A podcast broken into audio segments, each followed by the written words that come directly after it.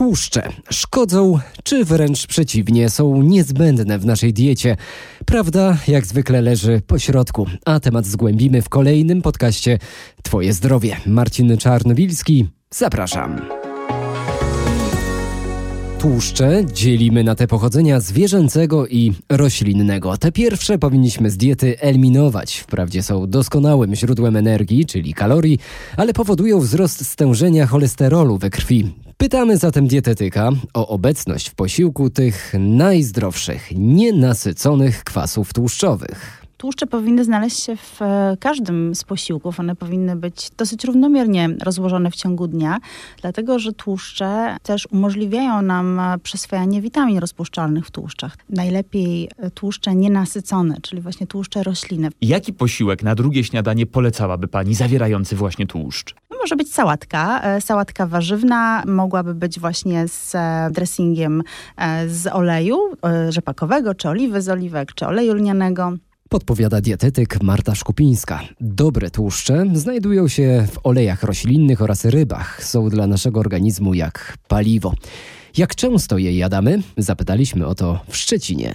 No je się różnie. No. Mam chęć na to, to jemy no, czy chleb z masłem, czy kanapkę, czy jakieś tego. No, bardziej nie. masło, czy bardziej margaryna? Bardziej masło używam, ale w małych ilościach, to powiem szczerze. Ja tego tłuszczu mam mniej niż powinienem, więc chyba mnie to aż tak nie dotyczy. Pan jakoś tak na to zwraca uwagę, że są tłuszcze pożądane albo takie, których lepiej unikać? No póki co raczej e, uważa na nie bardziej moja mama, która gotuje. Wolę unikać tłuszczu za dużo. Ewentualnie tam jakieś naturalne, czasami oliwa z oliwek, żeby witaminy się jednak wchłaniały. No nie można całkiem zrezygnować, no, prawda? całkiem nie. Są witaminy, które się tylko w tłuszczach wchłaniają i jak tłuszczu żadnego nie będzie, no to nie będą się w ogóle wchłaniały. Podstawą właściwego odżywiania jest równowaga, umiar i rozsądek w doborze składników codziennych posiłków, podkreśla z kolei profesor Hanna Mojska z Państwowego Zakładu Higieny. Tak powinniśmy zbilansować, żeby e, zdecydowanie więcej było e, e, ryb w naszej diecie, czyli na przykład ryby zalecenia mówią dwa razy w tygodniu, tłuszcze zwierzęce, powiedzmy mięso raz w tygodniu, też góra dwa, niewielkie porcje. No i właśnie tak jakoś to sobie wypracować, y, żeby y, ta nasza dieta była zbilansowana. Więc na pewno trochę masła, jeżeli nie jesteśmy w tej grupie ryzyka chorób sercowo-naczyniowych, to na pewno trochę masła możemy jadać. A jaki olej jest najzdrowszy? Wątpliwości rozwiewał reporter RMFFM Michał Dobrołowicz w rozmowie ze specjalistą z zakresu nauk o tłuszczach, profesorem Krzysztofem Krygierem i dietetykiem Martą Szkupińską. Państwo na co dzień zajmują się tłuszczami, pilnują Państwo tego, publikują także na ten temat. Czy jest z Państwa perspektywy, Państwa gabinetu, Państwa pracowni, może jakiś mit, coś co nam się wydaje, że jest prawdą i dotyczy właśnie tłuszczu, a z prawdą ma niewiele wspólnego. Może to jest dobry moment, nasze spotkanie, żeby obalić taki mit. Panie profesorze. Mit, który jeszcze u nas funkcjonuje, to to, że olej kokosowy jest super zdrowy, a jest najbardziej niezdrowym ze wszystkich tłuszczów.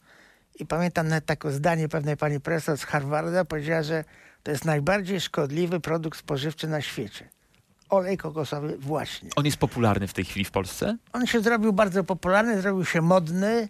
No teraz ta moda szczęśliwie trochę siada, ale na pewno, szczególnie jak ktoś ma kłopoty z sercem, jakiś podwyższony poziom cholesterolu, to to dla niego jest zabójcze wręcz. Także trzeba uważać. A w jakich produktach olej kokosowy znajdziemy? Czy on też jest już on jest jako taki, mhm. można go używać. Bardzo wiele osób na nim smaży. Wiele osób dodaje go do ciast, do jakichś takich różnych innych rzeczy. Także można go spotykać bardzo wiele. Natomiast dlaczego jest najgorszy? Bo jeżeli patrzymy, czy tłuszcz jest zdrowy, czy niezdrowy.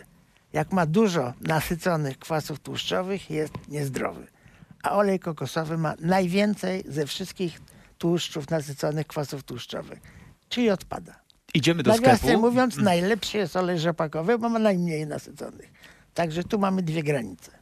Panie profesorze, pani Marto, czy my możemy sami to sprawdzić? Idziemy do sklepu, bierzemy taką butelkę oleju z półki i patrzymy po prostu na tę etykietę, jakie jest nasycenie? Bardzo słuszne pytanie, dlatego że mnie wiele osób pyta, dlaczego na etykiecie, tam gdzie jest skład, są kwasy tłuszczowe, w tym nasycone.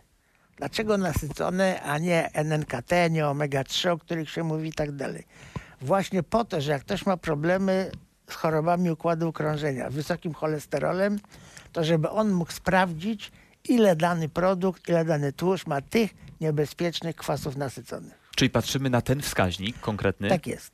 Nie ilość tłuszczu, bo to nie ma znaczenia, a ilość nasyconych. I ile to już jest za dużo? Czy jest jakaś granica, jeśli patrzymy na te liczby, różne tajemnicze cyferki? My w pośpiechu na to patrzymy w sklepie. Coś, co powinno nas Każda zaalarmować. ilość jest za duża. Mhm. Mówię żartem, ale to tak właśnie, taka opinia jest Europejskiego Urzędu do Spraw Bezpieczeństwa Żywności, który w takim oświadczeniu naukowym podał, że powinniśmy kwasów nasyconych spożywać najmniej, jak to tylko możliwe.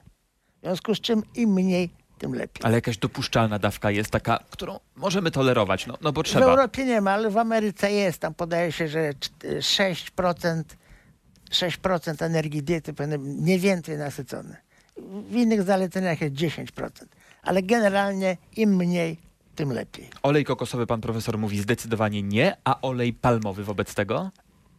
Ojejku, jeżeli chodzi o olej palmowy, to właściwie dosyć duża dyskusja teraz trwa. Pojawiła się taka e, ważna publikacja w zeszłym roku dotycząca mm, oleju palmowego, dlatego że tutaj e, możemy mieć kilka wątpliwości, jeżeli chodzi o ten olej, czyli kwestia środowiskowa i wycinanie lasów, aczkolwiek już rzeczywiście producenci żywności zdaje się zaczynają patrzeć na źródło, na pochodzenie tego oleju i, i warto, żeby mm, żeby ten olej był pozyskiwany ze zrównoważonych upraw, czyli to jest, to jest pierwsza kwestia. I to się jakby tyczy i e, em, e, wycinania drzew, więc e, ginięcia i zwierząt, i kwestii klimatycznych, czyli to jest taki bardzo ważny e, temat, który ostatnimi czasy często poruszamy. Kolejna kwestia, e, je- jeżeli chodzi o olej palmowy, no to kwestia, tutaj pan profesor przed chwilką mówił, tych kwasów tłuszczowych nasyconych, których jest w nim sporo. Mówiła dietetyk Marta Szkupińska, a wcześniej specjalista z zakresu nauk o tłuszczach, profesor Krzysztof Krygier. Kolejny podcast Twoje zdrowie, tym razem będzie o wirusach, o których ostatnio bardzo głośno. E, już za tydzień. Do usłyszenia.